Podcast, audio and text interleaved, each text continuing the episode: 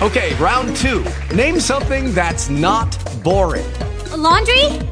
Ooh, a book club. Computer solitaire, huh? Ah, oh, sorry, we were looking for Chumba Casino. That's right. ChumbaCasino.com has over 100 casino style games. Join today and play for free for your chance to redeem some serious prizes. ChumbaCasino.com. No purchase necessary. Full prohibited by law. 18 plus terms and conditions apply. See website for details.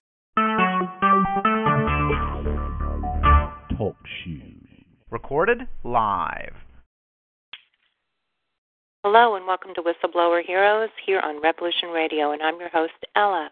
What is a whistleblower? A whistleblower is a person who makes public disclosures of wrongdoing, corruption, and crime. These courageous people often suffer retaliatory actions because of their disclosures. In the end, many of these people are often the catalyst for needed change and are eventually lauded as heroes. I'm here to celebrate these heroes and give them a platform because shining a light on wrongdoing wherever it occurs plays an important role in keeping society peaceful, free, and just. So, with me today, I have Mr. Bob Scott. Hi, Bob. Thank you for coming to the interview. Well, thanks for having me. I sure appreciate the opportunity to uh, speak my piece a little bit. Yeah, you have an amazing story, and I thought it was definitely worth sharing with people. So, I guess I'd like to always start from the beginning, like maybe give a back some background on your education, where you grew up, or anything that you feel like is important. All right. Um, well, uh, I, I was an Army brat, and I was born in Texas at Fort Hood, and we moved around, um, winding up actually in Hawaii uh, lived there when it became a state, and endured a uh, a tidal wave in Hilo, and I guess it was 1960 or 61, sometime around then. And then uh, my dad retired from the military, uh, and both he and my mom were from Waco, Texas, so we moved back here. And I, I went to high school here, and um, then went on ultimately to the University of Texas and graduated from there and became a graphic designer. That's what I did for about 30 years for my career. Um, and um, well, that was probably just becoming uh, a popular job option during the time. Am I correct? That that's right. It was kind of hitting its peak at that point, and um, I was in Austin and uh, worked for a wonderful graphic design firm, a very small firm called Hixo, and uh, I think uh, uh, Mike Hicks was the owner, and I think that he was probably the best designer I've ever seen. So I got to sit and watch and learn from the best.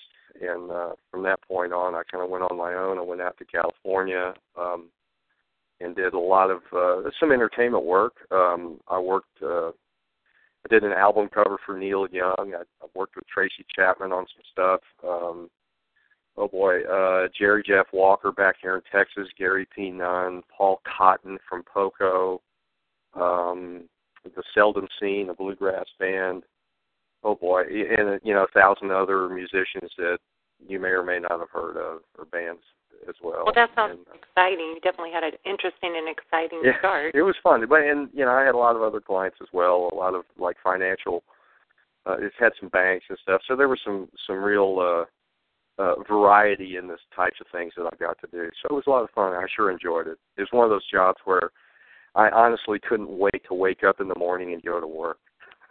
yeah, that's, not, that's fun. That's, not too many people get to do that. Yeah, I'd say so. So, how long did you do that, or how long were you out in California?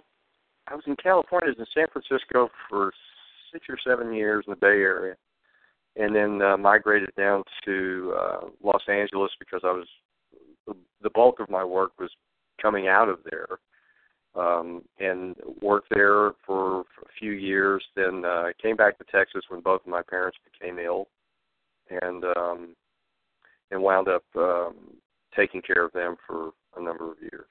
So. And also, let's preface by maybe telling the audience what you're here, the reason you're here, and why you're sharing your story, and then we can go into the details of it. Very good. Um, well, um, it's it's a kind of a circuitous story with a lot of moving parts, but it's a, a simple concept. Um, I married my high school sweetheart. Um, when I was about 45 years old. We reconnected, and unfortunately, we were having an affair. She sought me out in Austin, Texas, where I was working at the University of Texas, uh, heading up a design studio at the student union. And she was an appointee for George W. Bush uh, when he was governor of Texas. Um, and apparently, she had a history of these kinds of things.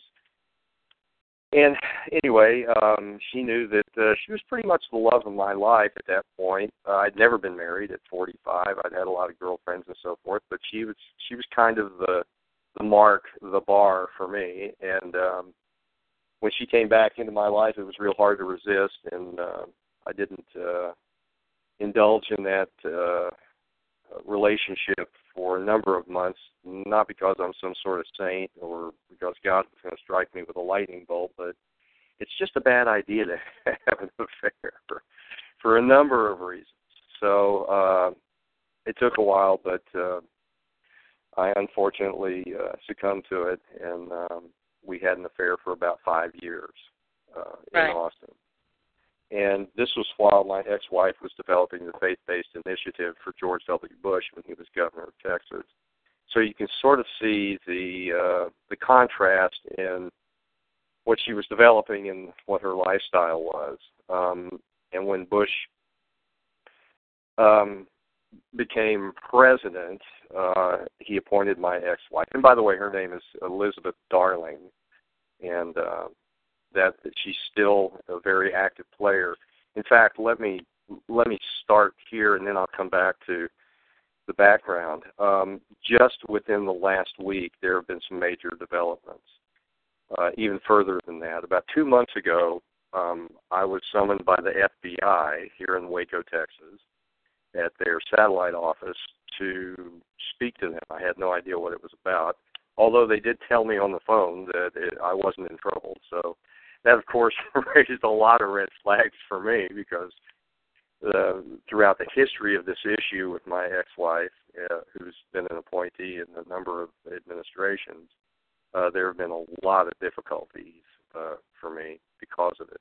Anyway, so I made the uh, the interview, and uh, it was about my ex-wife, and uh, apparently it was uh, she was up for a uh, an appointment, and the FBI stated that they didn't know what the appointment was or who it was for, but you can assume that if it's the Federal Bureau of Investigation, that it's going to be a federal uh, position. So I assumed it was with Trump, and it and it turned out to be that way. Um, so I I spent over an hour with two agents, and uh, I went through the the story that I'll I'll out, uh, lay out here with them, and uh, had documentation with me and so forth, um, and told them uh, essentially what the truth was. And um, their ultimate question to me was, "Would you uh, appoint or hire Miss Darling?" And I said, with all due respect, under the circumstances, I couldn't do it and uh, had given them them the history, and they forwarded that on to the Trump administration, and the Trump administration, I assume, has they've chosen to ignore that, and here's here's what happened on the twentieth, Friday the twentieth, uh, just last Friday a week ago, at about eight o'clock, it was announced that uh, President Trump had nominated uh, Elizabeth Darling to head up his Children, Youth, and Families Department uh, in his uh, federal administration. And that was what I assumed uh, would be happening some some type of appointment in his administration, and, and it was. and here's the really odd and interesting point uh, two days la- well, let's say four four days later, one business day later, on Tuesday morning, the following Tuesday, which would be the 24th, I guess, she was approved by the Senate in a Senate hearing. And from everybody that I've spoken to, my contacts in the government and my contacts with attorneys and legal people that work in conjunction with the, the government, they have never seen a a time frame that absolutely quick uh, in turning around an appointment. Normally, it's it's many weeks or several months before um, a hearing is even held. The reason that that was done is because they wanted to keep the facts that I have from being presented and being considered by anybody making that decision. So literally, they but go announced. any further. I want people to know what happened. She basically was responsible for the takedown of your entire life. well, that's true. That's very true. Um, okay, so that's what happened just recently. Recently, so we'll get back. Uh, I'll go back to to what we were talking about earlier. So uh, ultimately, we get married, and we get married in Washington D.C. And um, we, um, it, she's uh, in fact, uh, George W. Bush appointed her as the founding director of the White House Office of the Faith Based Initiative in his administration. So we moved up to D.C. and we got married up there. And um, I, the, the marriage fell apart very quickly. It, it we'd been together for a number of years and never argued or had any problems, but um, something was up with Miss Darling, um, and I have no idea what that is. But we wound up getting a divorce, and it came out in our divorce uh, all of the the uh, the lifestyle that she had been leading. Um, she's been lying to her children, been lying to her first husband. She was lying to me. She was lying to George W. Bush and so forth, and all all of her employers. So um, that's where everything started. And of course, I mean, I've never, I'm not political. So I, and the odd thing about all this, the interesting thing about this, is the fact that I'm not a typical whistleblower, and it kind of puts me in a different position. I'm not an employee of the government, and I there I've been told by attorneys that there are certain rules and regulations that apply to to uh, uh, to employees of the government, and I'm outside of that because I'm just a regular citizen. So what's been happening to me um, in, in the silencing of me, in in the cover up of, of Elizabeth Darling's faith-based sex scandal, is really the government persecuting a private citizen. Not I'm not one of their own. So it's it's really put it in, into kind of an uh, an interesting legal problem uh, for them, um, and it's ongoing because uh, Trump obviously chose to, or his administration. I'm sure he wasn't reviewing any of this personally, but his administration decided to accept Miss Darling and uh, and make sure that that my side of the story and the facts and the evidence of her scandal uh, not come out. And Um, let's hear, uh, you know, I want to go into great detail about that, about the scandal, but also, you know, we kind of jumped forward. Now I wanted to go back to even before when you had, you know, been in California and you came Mhm. back to Texas, and that's when you ran into her again because you had been the high school sweethearts. That's correct. I was uh, uh, back in Austin, Texas, where I graduated from UT and, and began my uh, career as a graphic designer. And somehow or another, she found out that I was back there, and she wound up contacting me. She called me uh, through a mutual friend and wanted to have lunch. So we got together for lunch, and then I got a call that evening saying that she was staying over for another evening and wanted to go have cocktails. So I met her for cocktails, and the rest is history. Okay. so to speak. And then you went to DC and you were married, and and did you know what was her family like, and did you know um, what, what was her position at the time? What was she doing? Well, Miss Darling was uh, a housewife, and I don't mean that with any disrespect at all, um, and a fantastic mother. She raised uh, two natural children and an adopted uh, son, and um, was fantastic at it. Her her children have absolutely turned out great. They're wonderful people, uh, extremely well educated, very smart. Miss Darling's probably the smartest person I've, I've ever met. She's uh, her dad. I, I knew her parents very well from high school, and uh, her dad at one point was actually an aeronautical engineer and, and developed um, uh, some some jet airplanes for the government. So he, he was a rather smart man, and uh, I really liked her family, and I believe her family really liked me a lot. Um, so so there was this nice history that we had going all the way back to high school, and uh, so um, she had three children, and um, I they the problem was they couldn't understand they couldn't understand how their mother who presented a faith and family first kind of approach to being a mother and a wife and, and a family member uh, could divorce their father and split up their family. And she did it rather abruptly.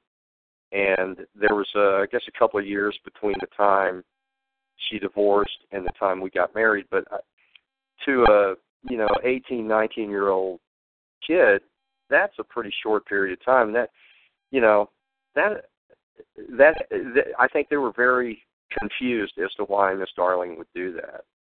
And I think ultimately um, our divorce was caused by that confusion and Miss Darling's desire to make it right with her kids. And I don't disagree with that a 100%.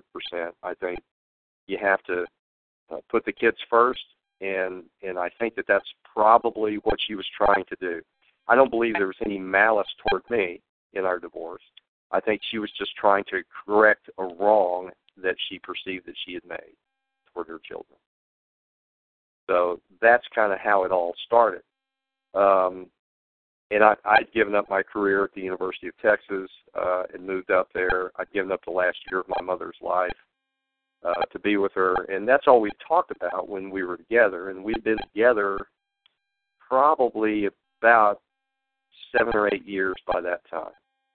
And again, we never had any arguments or, or any real problems or anything. We were, you know, just a wonderful. It was a wonderful relationship, and uh, it was all that I expected it to be from what I'd imagined it would have been, uh, you know, early on from high school on the way through. So um, it, it was quite a surprise once I got up there. I, I came up uh, several months later. Um, uh, she moved up um, four months before I did, and uh, I quit my job at the University of Texas, and actually went to Jamaica with a, uh, a wonderful uh, musician and friend, Peter Rowan, um, who's um, it was an original bluegrass boy with Bill Monroe, and uh, did an album with uh, Jerry Garcia from the Grateful Dead, and has played with just about everybody on the planet.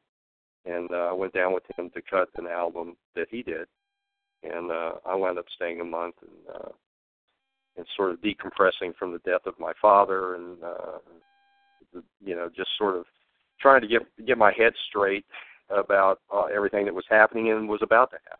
So um, I came back to Texas, uh, squared away my mother, uh, made sure everything was okay with her, and had her blessing. Uh, she had Parkinson's disease at that time, and uh, I pretty much I'd taken care of both my parents for about four years uh, consistently. Uh, and in fact, I'd even moved in with them and, and taken care of them that way. And uh, so I was. They, it was time for me to kind of get going again on my own stuff, and uh, that's when I decided to get married and move up to DC. So I went up to DC and um, and we got married, and um, that that's how it all started. so okay. it was. Uh, she was uh, at that time the founding director of Bush's White House Office of the Faith-Based Initiative. I see. And then, when did you find out about a scandal? Or let's get to the scandalous part. Right. Okay. Um, well, obviously, she and I had had an affair for about five years while she was developing the faith-based initiative. During our relationship, she told me that she had had other affairs and multiple affairs. Um, in our divorce case, Miss Darling uh, had a deposition, and she made those statements then. She also stated that she misspent or that she used illegally uh, Texas state money to pay for hotel rooms and dinners and so forth uh, when she was having adulterous affairs. These were uh, statements that she made in a deposition, and these were pretty pretty scandalous. Now, what happened then was when this surfaced in our divorce case, and we were separated at that point.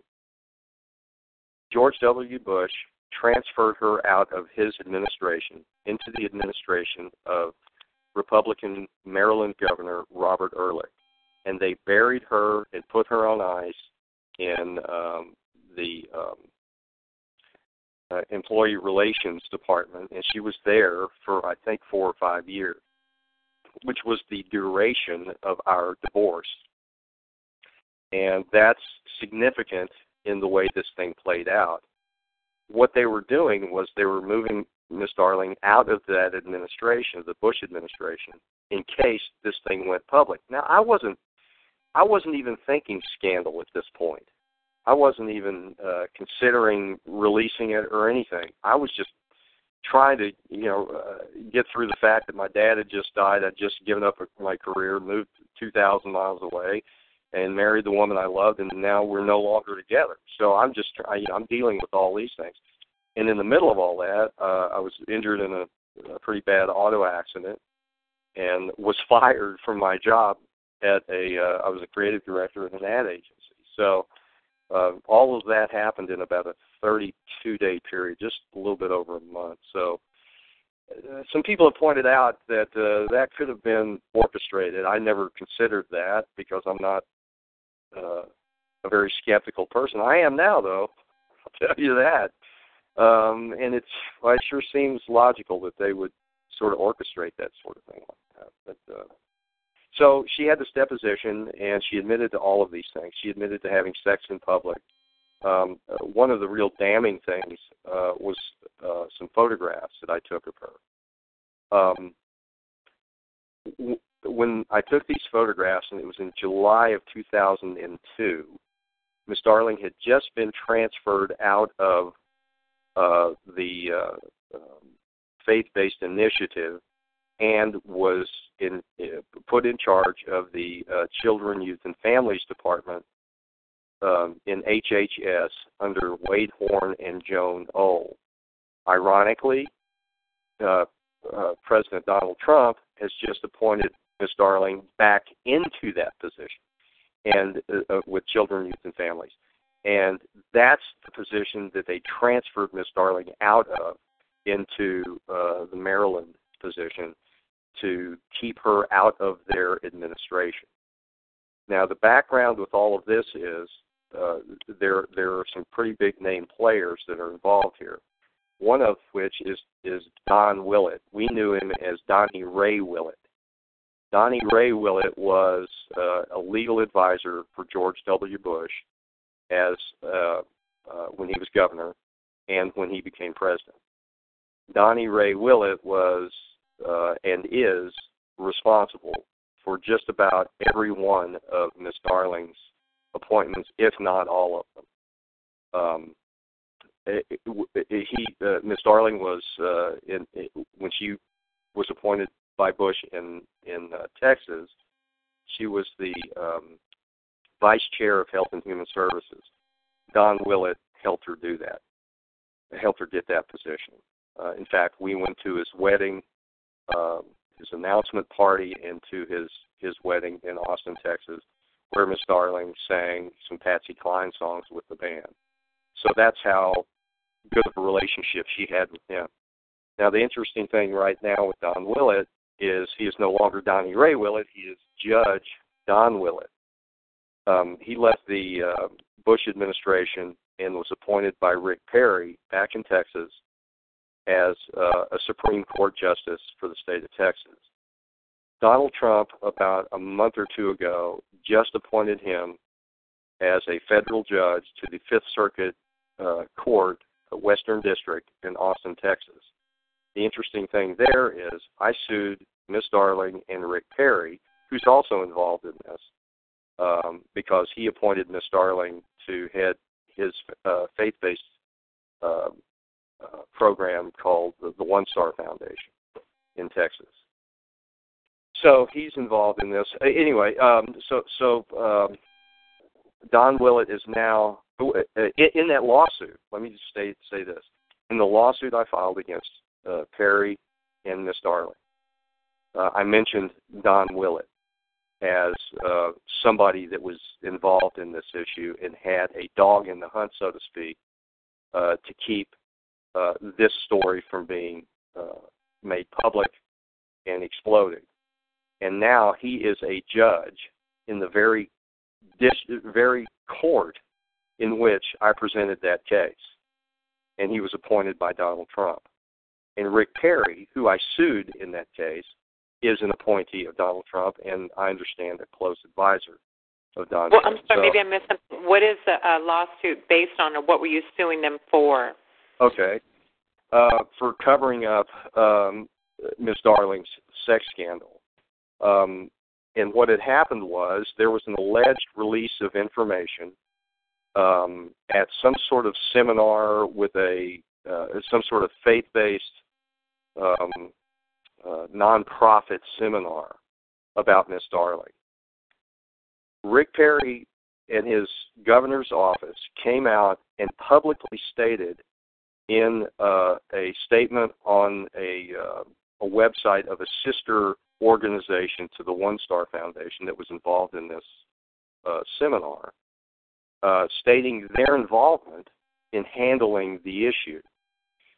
And the the lawsuit that I filed, and I did it pro se, uh, from all the way from Florida in Key West where I was living, um, it, it was about Perry's involvement with his um, governor's office using state and possibly federal assets, and certainly uh, lawyers and uh, researchers and you know and staff and members and employees of the state, essentially against me in a divorce case, a private divorce case issue. And that was what my lawsuit was based on against Rick Perry. Um, and and for covering up Miss Darling's sex scandal.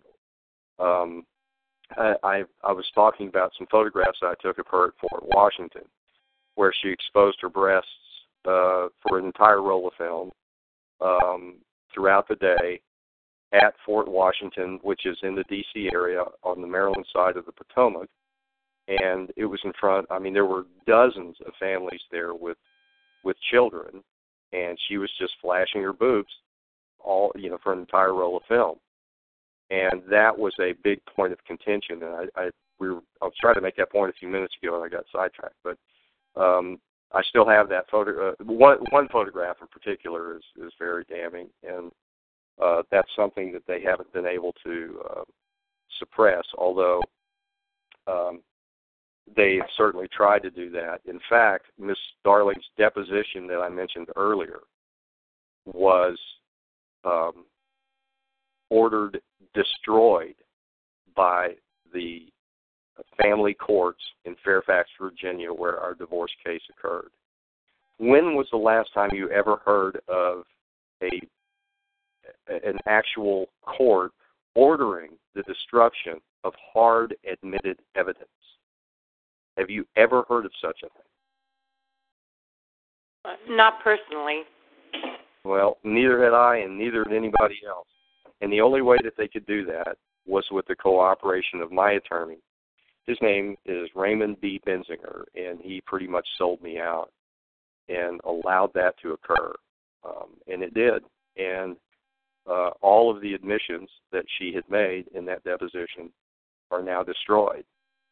And she admitted to misusing uh, state funds for adulterous affairs. She admitted to having sex in public. And this is all while she's developing the faith based initiative for George Bush. So you can see what the problem would be.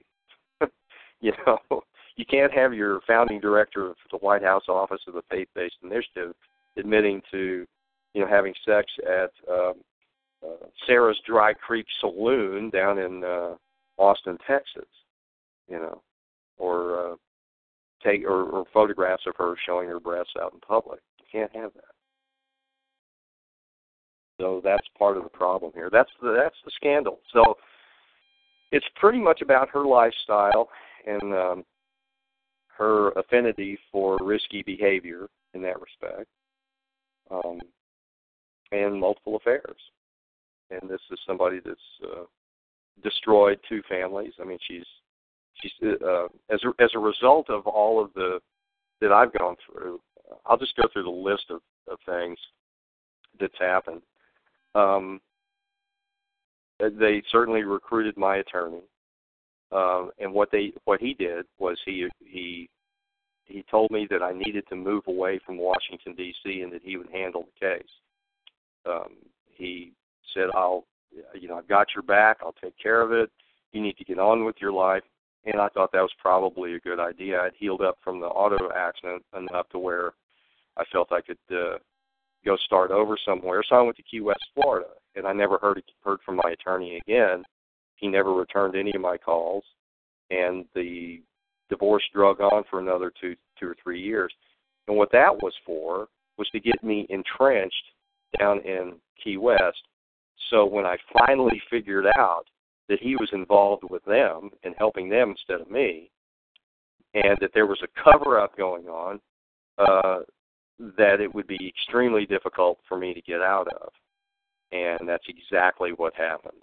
Uh, I even tried to file a complaint against him, uh, but that went nowhere. And pretty much anything I've done as far as com- uh, complaints and uh, and legal issues, uh, I haven't I haven't been successful, even though I'm presenting hard evidence, and uh, the evidence is never even addressed. Um, there have been a, a, a number of uh, court hearings called for by Miss Darling, and I have been absent from each and every one of them, and that's by design because I'm not I'm either not told about it, and I miss miss the hearing, and I'm certainly not hiding, and it certainly doesn't do me any good to not be involved. So they they knew how to get a hold of me; it was easy enough. Or they did get a hold of me, and the the judge gave me 12 hours to get from Key West, Florida, to Fairfax, Virginia, in order to uh, meet in court the next morning at eight o'clock. Well, try to make uh, travel arrangements and prepare a case in 12 hours, and you can't do it. I mean, it just can't be done. So they, they've done that to me the whole time. Um, so that's the, uh, the the basis for their defense is are are the rulings that they've gotten in those those hearings, and there's really nothing of substance except to say that I'm a bad guy. That's all they've been able to say, and there's no definition of that. There's certainly no history of of, of uh, abuse or um, I, I have no arrest history. I've never been in jail. Uh, uh, you know, I no, I'm not a you know n- nothing with drugs or anything. I've been a, a pretty model citizen throughout my life. I'm just I'm really pretty boring actually, but but apparently that that worked in my favor. But um, they've that's the only basis for their defense is to say that oh he's a bad guy or to uh, or or to somehow convict me of exposing this information. And even if i did exposing factual information of a criminal conspiracy within our government is not a bad thing. Now here's another thing that happened. Um, i'd mentioned that they transferred miss darling out of the administration for the duration of our divorce case, which was about five years. At the end of our divorce case, they transferred her back into the Bush administration, into something called uh, it was it was not in the uh, faith and family realm at all. It was uh, the Corporation for National and Community Service. So um, it, it, there, there's a real uh, a real issue here. Why would you? Why would the administration bring somebody back that has caused so much trouble that they had to ship her out of their administration to keep their administration from being damaged by her her uh, her actions and her her scandal, and then they bring her back in. The only thing I can think of is that she's got dirt on somebody, or she's having affairs, and I know how she works. That's the way she does it uh, with you know high up people, and I don't, I have no uh, uh, any proof of that. But the, players that I've named, I mean, all the way up to George W. Bush, come to mind. You know, Don Willett, and he's a big um, uh, religious guy, and he, you know, he states that publicly often. Um, and I didn't have any reason to doubt that until all of this started happening, and it seems like he's you know, just as uh, much of a facade as everybody else is. But I, I, you know, that's just kind of my personal impression of that. But um, I found it very disturbing that they would bring her back in. And um, after she was in uh, that position, and I can't, I honestly don't know what it was that she did for the Corporation for National Community Service. I think she was the chief operations officer or something like that. Um, when I was in Key West one morning at about six o'clock, there two federal agents started pounding on my door and disturbed everybody in in my in the house that I lived in. I rented a, an upstairs apartment, and uh, they were there to threaten me with federal arrest because again there had been some uh, release of information, and uh, there were two two agents. Um, they weren't FBI. They were um, AG AG um, uh, attorney, uh, adjutant. No, wait a minute. Uh, IG, I'm sorry, Inspector uh, Inspector General agents for um, the Bush administration, and they got pretty rough with me. They they really you know they kind of pinned me up against the wall and said, you know we're we're here to investigate your ex-wife, but you know you can go to jail for this. You know they're trying to to scare me and intimidate me into something. What I don't know. I guess to keep keep quiet, but that didn't work. They came back 10 days later and did the same thing again, threatening me with federal arrest, but they never pulled the trigger on it. And when they when that happened, I realized that they weren't really going to do much to me except ruin me. They didn't have a whole lot of uh, of options as far as uh, throwing me in jail or, or any kind of legal thing. I didn't think. Um, and I discussed it with a couple of attorney friends of mine, and they felt the same way. And it I, I sort of was emboldened by that because um you know, having never been to jail, I, I really contemplated what it would be like to go to a federal jail for what? God knows what. But I mean, these people are in charge of the systems and they can come up with just about anything they want to. In fact, another thing that they did when I was in Key West was they held a hearing down there, of course, which I was not involved in. And during that time, they assigned uh, very cryptically um, a woman named um, Sharon Nelson, and they didn't name her company, but her company. If you if you Google this and look her up, she she started a company called Sensei Enterprises. Sensei Enterprises is a an internet forensics company, and this company was assigned to me in family court uh, by my ex-wife, and Rick Perry was behind this, as was George Bush, to monitor me and surveil me. And there's a quote in the actual passage in the in the uh, final judgment that says, "By any means possible," because they were afraid of this information getting out, and there were apparently two leaks. This is when Miss Darling was uh, the uh, uh, was was appointed by Rick Perry. She was back in Texas at this time, and uh, she has been the uh, president and CEO of OneStar Foundation since I think 2009, something like that. Anyway, so this information got out um, at that seminar, and it was this hearing took place apparently just we, a couple of weeks after that had happened, and uh, I was uh, I was never informed that there was a hearing. I was never there to uh, defend myself, and they don't have to uh, show any proof of, of any allegation. They, the court just rubber stamps what they asked for, and that's that. So that's how they've been been able to do what they've done. Um, so at, at that point, they assigned this quasi government related business, Sensei Enterprises, literally to monitor me. Um, so uh, I have assumed since that period of time that my phone, uh, my email, uh, my Facebook has all been been uh, um, tapped and uh, surveilled. Uh, I suspect that my spending habits, whatever debit credit card that I use, uh, anything electronic is being uh, is being used to monitor to, to monitor my activities.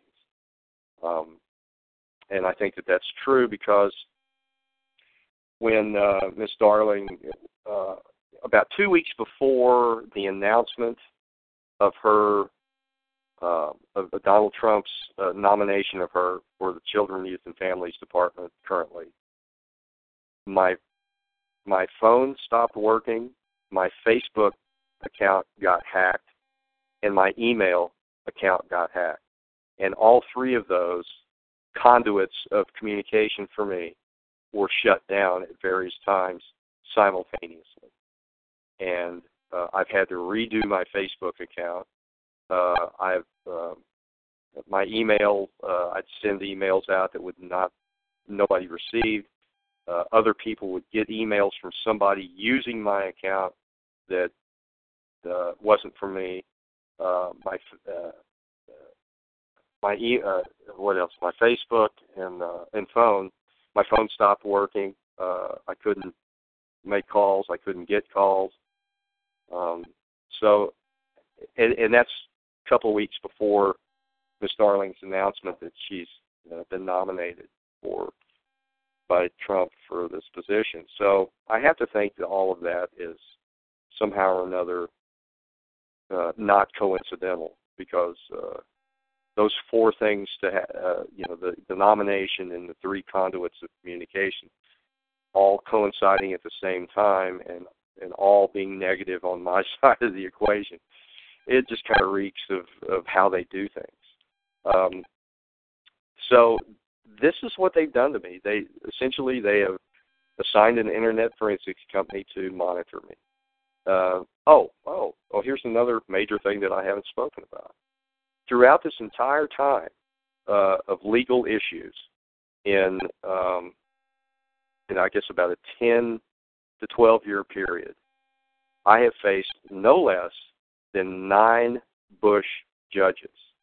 And keep in mind, this is a scandal that originated and mostly resides in a George W. Bush administration, whether it's his, uh, when he was governor of Texas or whether uh, when he was president um, all three political Bushes uh, have appointed judges that have ruled against me on uh, various uh, court issues uh, concerning this case. Um, and I can pull up their names if you want me to give you those.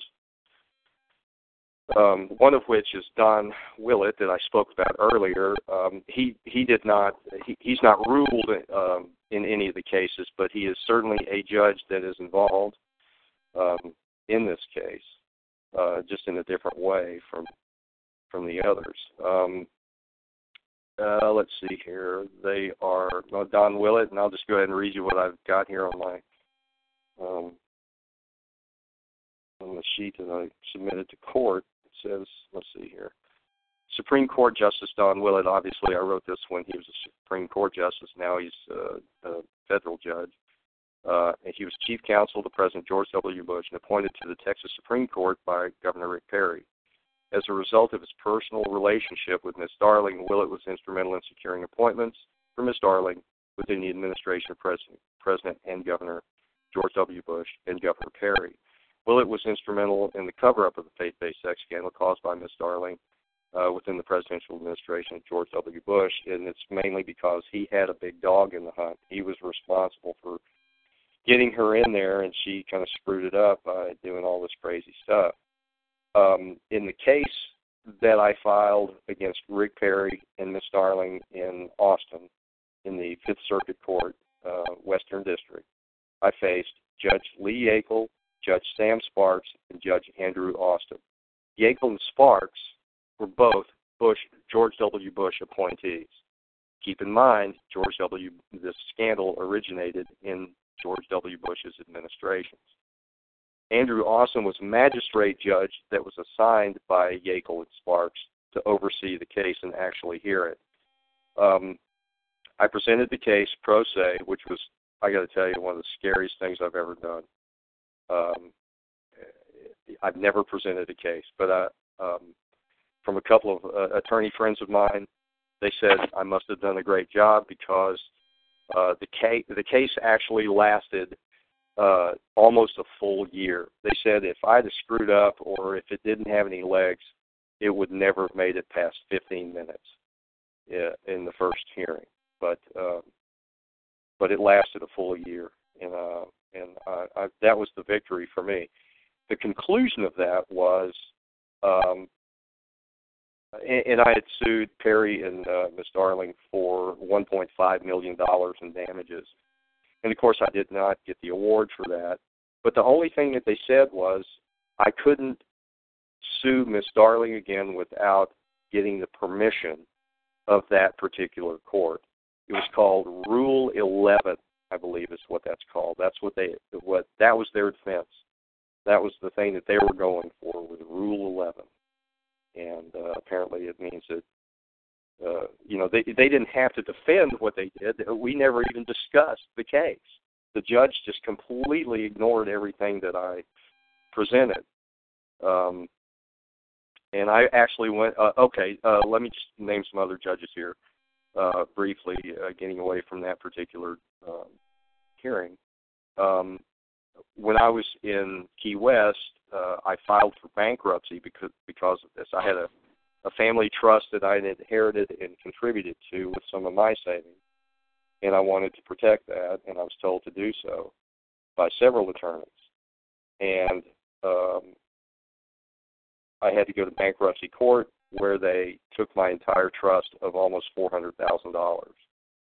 Um, I refused. How that happened was my attorney. By that time, I had realized that Raymond B. Benzinger had sold me out, and that he had not done what he was supposed to do. In fact, he had missed uh, a variety of different uh, deadlines, which cost, uh, which was against what I asked him to do, and cost me the case really. And I said, well, I'm not going to pay you to do their work for you, you know. So he sued me, and they completely gutted my entire trust of almost four hundred thousand dollars. And the bill was for thirty-eight thousand dollars or something like that. So um, some shenanigans went on with that, and that was um, uh, that was under uh, President George H. W. Bush's appointed judge, A. J. Cristol. He was the um, uh, bankruptcy judge that I faced, and he took my entire trust for a bill of forty, basically forty thousand dollars. And within two months, I was living on the streets in Key West, Florida, and that was about ten years ago.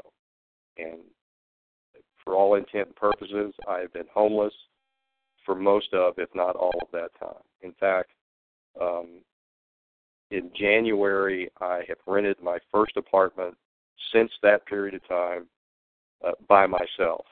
Um, up to that point, I lived on couches. I slept on the street. I slept in uh, storage units uh, for jobs that I worked on where we kept equipment. Um, I've uh, slept in closets at houses of friends that say, "Okay, we'll we'll rent you, a, you know, a closet for two hundred dollars a month or whatever." Uh, so it's they have completely destroyed me financially as a result of this. Um, the um, yeah, that's the very, hearing. I'm sorry. Similar, but that's very extreme. It it is, and uh, I just, you know, I I can't figure out why. Nobody can really figure it out because Miss Darling was not an essential appointee, you know, in terms of um, uh, country safety or or or detente or anything like that. It was just a, you know a heading of of a, of a uh, you know of a newly created faith-based initiative. Um, and the only thing that we can think of is the fact that she's got dirt on some of these higher up people, uh, up to George Bush or or Don Willett or who or whatever you know whoever it is, and that that they're protecting her, or, or she's using that as, hey, you know, keep keep promoting me, or this information gets out. Uh, that's the only thing I can think of because none of this would have even had to have happened if they'd have said, oh, well, okay, we can't really, you know, we're just going to have to fire her. We can't have somebody like this in our administration. Okay, Miss Darling, pack your bags. You're out of here. End of story. N- no drama, no destruction. Uh, everybody goes back to square one and continues on, but they didn't do that. And um, I mean, they recruited my attorney to throw the case. Um, he sued me with a Bush judge that gutted four hundred thousand dollars out of a trust for a forty thousand dollar bill. Um, they've sent federal agents after me. They've stacked the deck uh, with nine uh, judges uh, against me. Um, on and on. I mean, there's, and you know, they kept me out of court hearings so that they could get their their rulings uh, without proving them or having any defense. And uh, essentially, what they've done here in this appointment uh, with Donald Trump is exactly the same thing. They have kept the information that I have from being presented, and they did that by an accelerated uh, time frame from the time they released the nomination information of Miss Darling to the time that they had the uh, Senate hearing, which was literally one business day later. Now, here's the amazing thing uh, of that. She's replacing a guy named uh, Lopez, I believe. He was an Obama appointee. Um, and he's uh, moving out of the government and into the private sector at a place called uh, Accenture. And I, I know nothing about that, but that's what I've read. Now, he announced this back in May of 2017. What is that? Eight, nine months ago. This was uh, announced nine months ago. So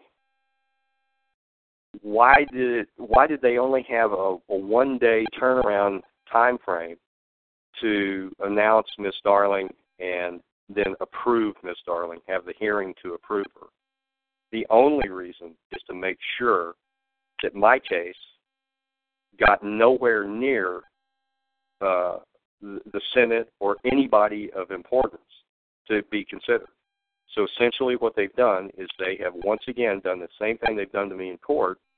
They have kept me out of the process, and uh, by virtue of that, they've kept um, all the information, all the hard evidence of Miss Darling's scandal and the people that are involved out of that consideration. They've done it in court, and now they've done it in this Senate hearing.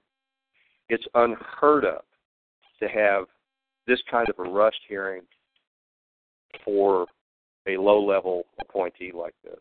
And the only reason that they're doing it is to continue the cover up. And now the Trump administration has involved themselves in this cover up by those actions. So it spans Governor George W. Bush, Texas Governor George W. Bush's uh, administration when he was governor of Texas. It, it spans his. It continues on into his uh, presidential administration. They transfer her over into Robert Ehrlich's administration over in Maryland as a Republican governor and put her on ice there to hide her. Then they move her back into the George W. Bush administration for the last year or so of his uh, tenure as uh, president. And then Rick Perry appoints her to the OneStar Foundation back in Austin, Texas. And he gets involved with it. And now she's appointed into the Trump administration where they make sure that the information that I have, again, it's hard evidence, photographs, emails, uh, and there are some court documents. Um, in addition to um, destroying Miss Darling's deposition, it was also ordered by the court that I am forbidden from possessing any copies of any document of my own divorce case and that nobody I have never met an attorney that has ever heard of such a thing. But this was ordered by the court, and um, and that's been the case.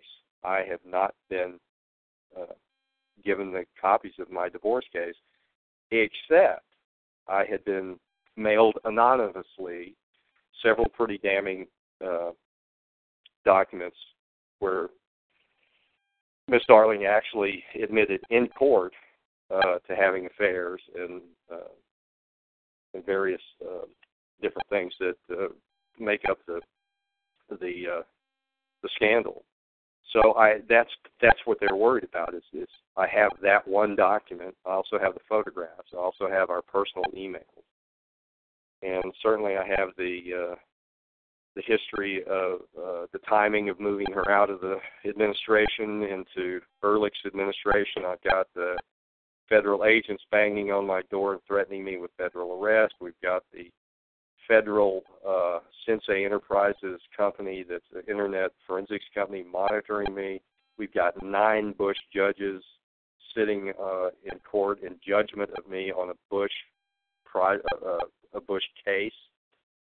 Um, I've been ruined financially. My career is over. Um, I work. I'm 62 years old now, and I do the job of a 25 year old uh, in a warehouse. Basically, I pump 100 pound bags of blast sand and other materials all day long. I'm in pretty good shape for a 62 year old, but as a result, but I'd gladly trade that for my old life. I promise you. So that's pretty much the way it's happened, and um, it, it, this whole thing, you know, has unfolded over time, and I'm always behind the eight ball. I'm always behind the curve on it.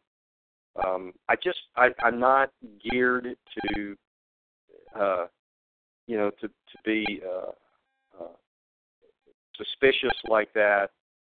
Um, I always think the best of people or try to, uh, and it's really just absolutely destroyed that. Um, I just I don't trust anybody anymore. It's just a it's a real nightmare, and I'm I'm working for thirteen dollars an hour. I can't afford anything. A friend of mine has loaned me a car, um, and I, which I've had for the last year, and won't accept any any money for it. Um, and I lived uh, up until January. I lived in uh, a, a friend's house for two years here in Waco for free, rent free, um, trying to get me on my feet. And ironically, this friend is Miss Darling's best friend. so that, yeah, that is ironic. that, that and it was weird, but she's also one of my best friends who I've known since uh, seventh or eighth grade. I also dated her as well. Uh, she and Miss Darling were roommates in college.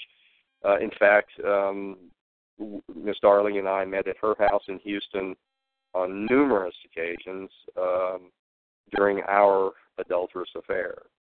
So she's very well aware of um, of the whole circumstance, and she was extremely sweet. and she she's she's really a very very sweet person, and um, I was pretty suspicious about her offer, but um, I I just you know I I was thinking well they're just probably going to set up a bunch of cameras and you know videotape me and get some sort of incriminating evidence, but like I said, I'm a pretty boring guy, so they after maybe a couple of months of that, they probably said, "Well, okay, this is nothing's going to happen here." So, um, I, you know, I, I I don't think that any of that really happened, but um, it it wasn't it wasn't a setup like I originally thought it could be.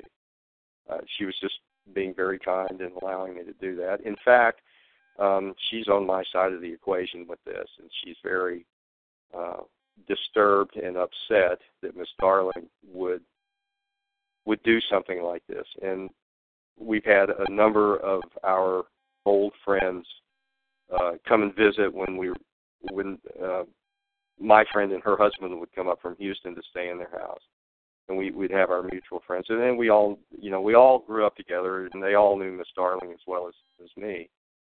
And they, of course, they they asked about the circumstance, and I pretty much told them. Um, basically, Ms. Darling caused a scandal for the Bush administration. The Bush administration covered it up in a variety of actions, uh, one of which uh, has absolutely destroyed my life, which is financially. Um, and it's you know when you fight the system and and you have to present your case it, within the system, the system wins because they're they stack the deck. They've got you know I've been up against nine Bush judges. And I didn't see one Scott family judge up there at all. you know, so um, they own it, you know, and they manipulate it the way they want to. And I mean, a, a great example of that is uh, this unbelievable time frame of one day from announcing it publicly, uh, Miss Darling's uh, nomination to the Senate hearing confirming her that's uh still speak so respectful of her. You you refer to her as Miss Darling, so you know there's it's interesting that you do that. I don't know if you're just really polite or if you still have respect for her. Well, you know, I it's it's that's a very good question, and the answer to that, and and I, I appreciate you asking it because it does give me a chance to say this. Um, I do have a great deal of respect for Miss Darling, and the reason I say that is because I've known her since I was 16 years old. Like I said, I'm 62. Um, we had a wonderful relationship in high school and early college until we broke up. And when we reunited, um, and my parents were ill, and I was taking care of them, there is nobody on this planet that could have supported me in the way that she did. And I mean, it was a tough, tough time for me with both my folks being ill and dying. And um, there's nobody on this planet that could have uh, held me together uh, except for Miss Darling. And it, it's this whole thing has just uh, this whole scandal issue and so forth is just uh, so contrary and contradictory to what I feel is her is her nature of of uh, sweetness and love. Um, I, I I seriously believe that she suffers from manic depression, and um, and that's the cause of a lot of her uh, lifestyle issues and so forth. Uh, but that also gives her the the energy to um, to accomplish a great deal of things, and she's great at juggling half a dozen huge events. Uh, not you know just one of those would kill the rest of us, but she can handle you know a half dozen or so. So she is probably the most capable person I've ever met. Also, one of the most talented artistically. Uh, she uh, and she's a wonderful songwriter, an incredible singer, a great musician, um, uh, and just she's and like I said, just smart. I mean, I, I've never met anybody like her. She is absolutely uh, just an astounding human being. Um, and you know, 99.99% of her is incredible, but this one tenth of one percent just ruins the rest of it. It just ruins it all, and it's just an enormously sad circumstance. Um, to, uh, not for myself, but to to witness what she's put everybody through because uh, because she's so good at garnering trust and belief, and because she she's I mean like I said, man, she supported me during my parents. I mean, it was unbelievable. Like nobody could have done that except her. Unbelievable. It was unbelievable. Um, and I know that other people have experienced that same level uh, in whatever endeavor it was, and then to have have her do something like this to me or to them, it's just absolutely devastating. And and there is a large wake of destruction behind her of people uh, that either loved her or counted on her or were related to her or appointed or hired her. And prior to being appointed in government, she did not hold a position. She was, I think, she taught school like fifth or sixth grade for a year, 30 years ago. But what she did was she raised her family. And uh, again, I, uh, there's there's no negative connotation there in uh, in my presentation of that at all. Uh, I think that is uh, absolutely admirable, and if you have the opportunity financially to spend that much time with your kids, then then that you do. And she she took that very seriously, but she also also betrayed them um, with with her multiple affairs and with what's happened between her and I and uh, all this scandal. You know, I mean, it's just it's just absolutely baffling. But if you if you trust her and count on her, you will be destroyed by her. I mean, George Bush had to deal with the scandal. They had to ship her out, deal with all the fallout from that. Don Willett had to deal with it. Rick Perry's had to deal with it. And let's not forget, Rick Perry and Don Willett, well, they're both Trump appointees too. So it's hard to drain the swamp when you're putting the swamp in positions of power and influence. So he's got three sca- people involved in one scandal, in my scandal, in this Darling scandal, uh, in his administration right now, as of uh, Tuesday of last week. He's got three that I know of. There's probably more. So, um, I, you know, I don't know what to do. I, I moved back to Waco as a, is pretty much my last asset. I was uh, sort of a hail mary move. Um, I was living in an abandoned house down in Key West um, for about the last five or six months that I was there. A friend owned it and was trying to uh, get permits and so forth to get it fixed up, and he let me live there.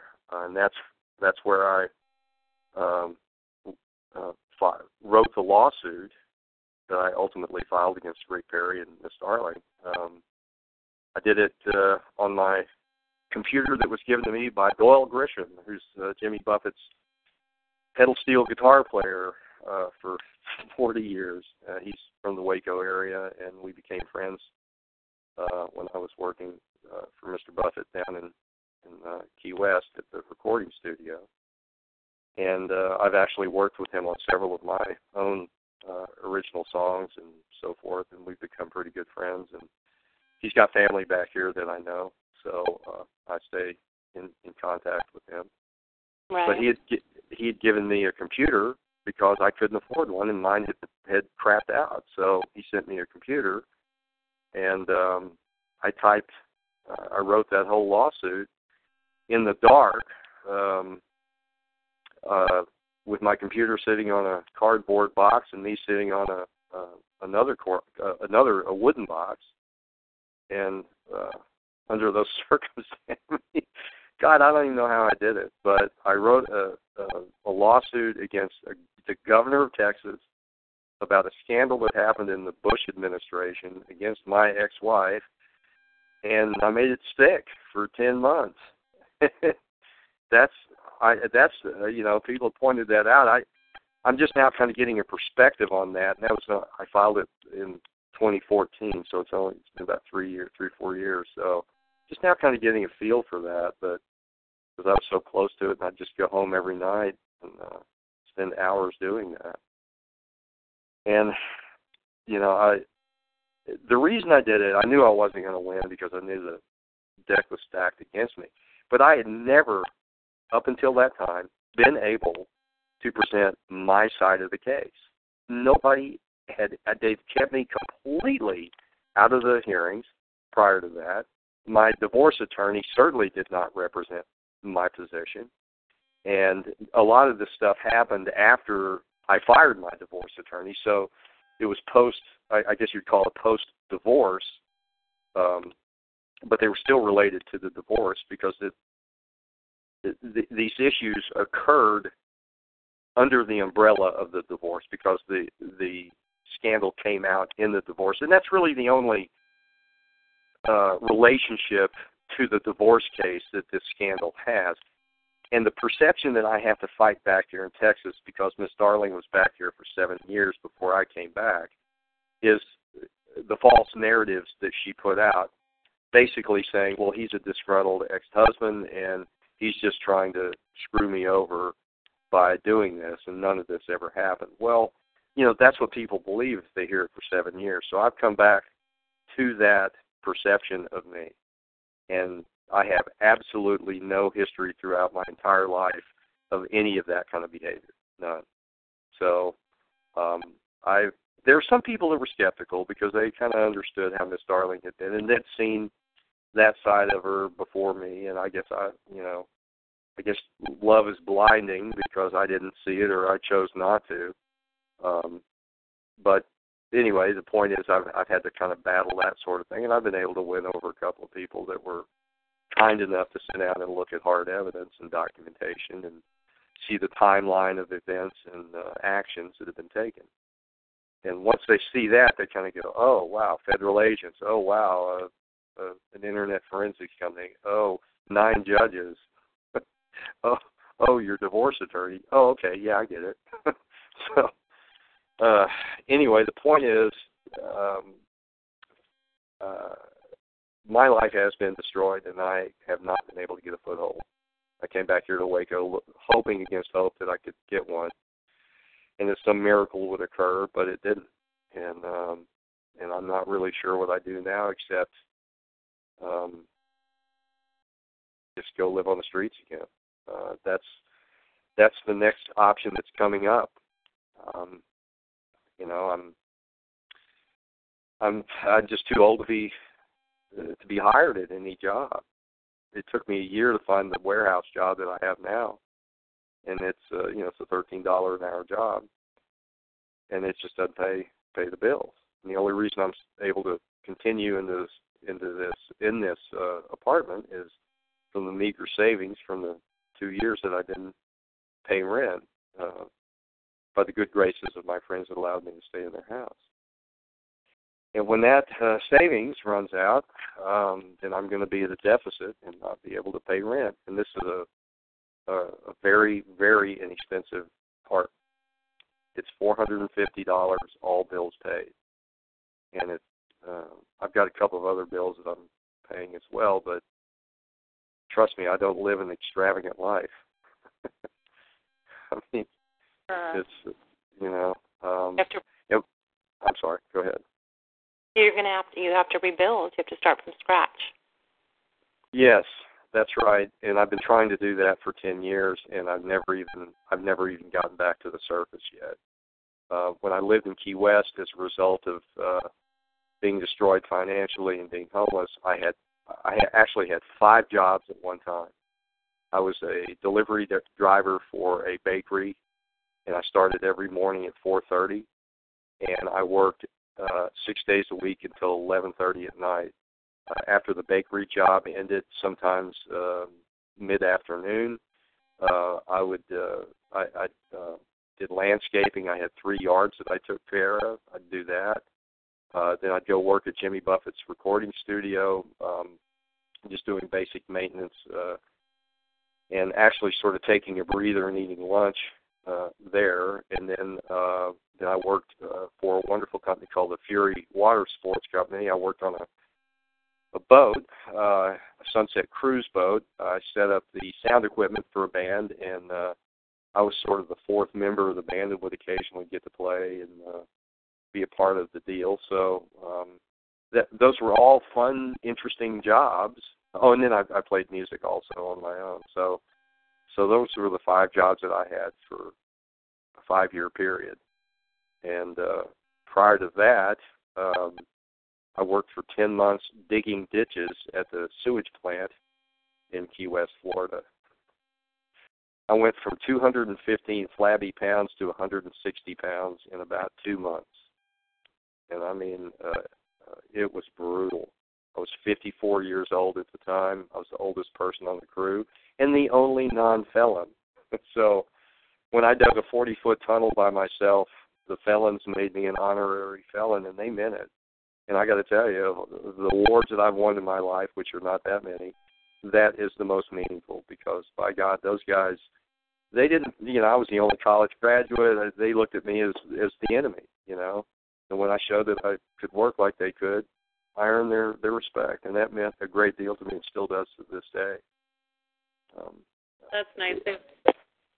So you've learned some lessons um, on several levels, I guess, and and I'm sure it's built some character within you. well, I, I've learned never to marry a bipolar menopausal Republican again. I, I won't do that. So, uh, not that there are any on the horizon, but um, you know that are available. But uh, God, my, I mean, I would just never have thought this. Although I've had the weirdest life of anybody I know. Uh, like I said, I was in a tidal wave in Hilo, Hawaii. Uh, we were there when the volcanoes were erupting, lots of earthquakes.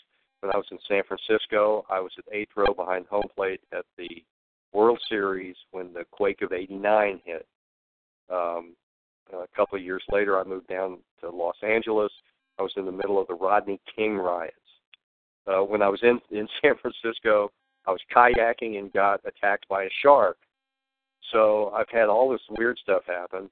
Uh, when we lived in Washington D.C., um, I was um, we we lived in in Arlington, Virginia, which is very close to the Pentagon. We were about half a mile away, uh, Miss Darling and I, um, on 9/11.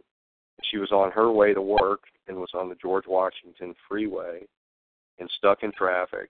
And I was in our apartment on the sixth floor and uh, had the TV on. I saw the uh, there was a broadcast about uh, something had happened at the Pentagon, and I could see out our window, and I saw the first smoke of 9/11 uh, at the Pentagon. And I grabbed my camera and went down to the little store, and I bought as much film as I could. And I went up there, and um, long story short, I didn't. I, I shot a couple of photographs, one of which um, I should never have taken, and is uh, a huge regret for me and will be for the rest of my life. I, I took a picture of somebody that uh, was severely damaged and, and uh, injured, and their dying wish was that I don't take their picture, and I did. And I destroyed that film and uh, set the camera down. And I regret the hell out of that, and I will for the rest of my life. So I've been I've been in a lot of weird things. And when I moved to Key West, uh, I was I think it was 2005 was the worst hurricane season ever in the Keys, and I think we had six or seven within two month period. so, uh, and you know, uh, I was actually in Waco uh, during the time of the David Koresh uh, circumstance with the FBI and the ATF and all that. Um, so uh, these kinds of odd um, monstrous issues occur, but I survive them all. I don't know how, but I do, and uh, I'm not doing so well at surviving now. I'm just uh, just barely getting by and have been for about ten years, and I really don't see much on the horizon uh, as far as being able to get out of it. Well, and I just you know take day, day by day, you know, one day at a time. So I always tell people who are experiencing a lot you know, and I know a lot of them, a lot of people that are suffering in the world, and you know, I think Absolutely. the only thing you can do is just live live for this day. You just got to make it through the day the best you can, and yeah. find some beauty in it, and then to wake up well, tomorrow. I, I just need to wake up. I just need to get through this day, and then you start stringing together days, and that's the way to do it.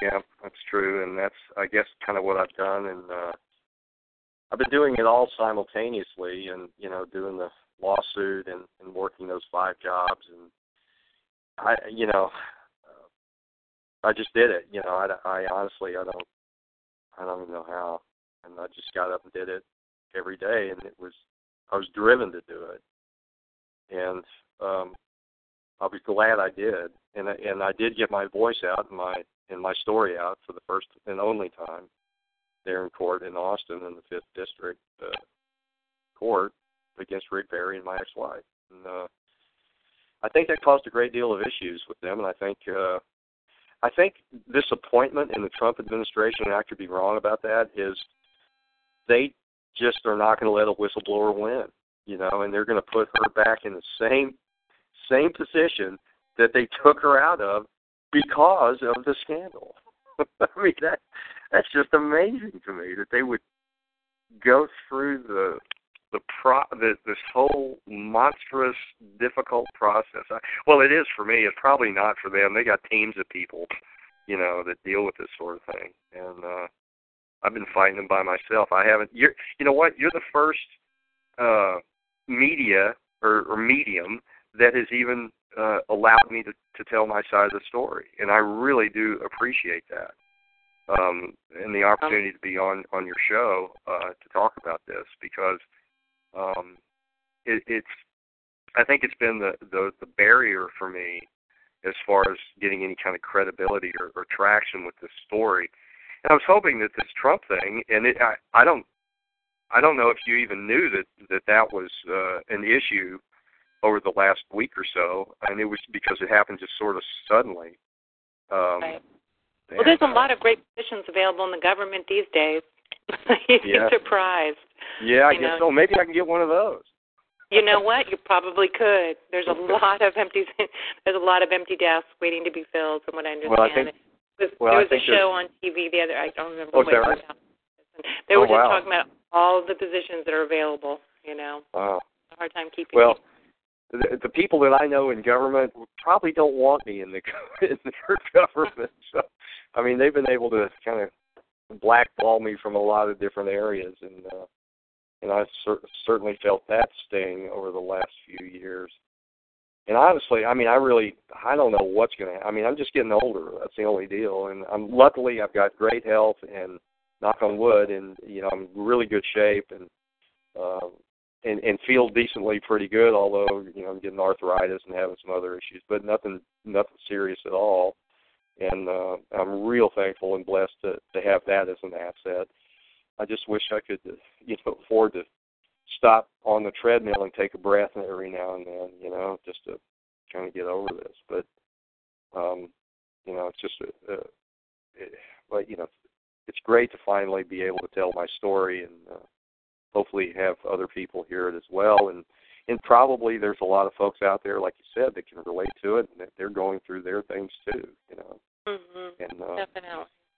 Know, that's for Well, sure. And Go ahead. so, oh, I was just going to say, you know, I, I appreciate the opportunity to to voice uh, voice my story here for the very first time uh, in public. So, Well, thank you so much. I really appreciate that you came on, and I hope that you enjoyed it. And it must be cathartic to be able to get that story out of you. well, thank you very much for having me, and uh, it's it was a pleasure. Although it's kind of difficult to talk about sometimes, uh, but you made it very easy, and I appreciate that. Okay, well, thanks, Bob. You take care. I'm going to go ahead. Very good. Okay, thank you so much.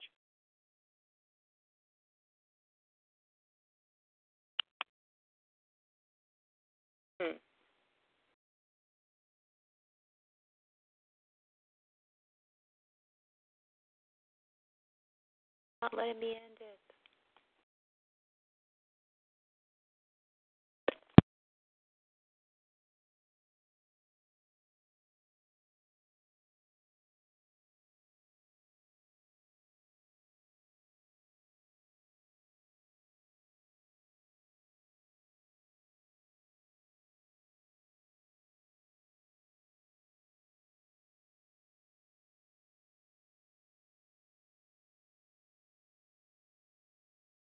Lucky Land Casino asking people what's the weirdest place you've gotten lucky? Lucky? In line at the deli, I guess? Aha, in my dentist's office. More than once, actually. Do I have to say? Yes, you do. In the car before my kids' PTA meeting. Really? Yes. Excuse me, what's the weirdest place you've gotten lucky? I never win and tell. Well, there you have it. You can get lucky anywhere playing at LuckyLandSlots.com. Play for free right now. Are you feeling lucky? No purchase necessary. Void where prohibited by law. 18 plus. Terms and conditions apply. See website for details.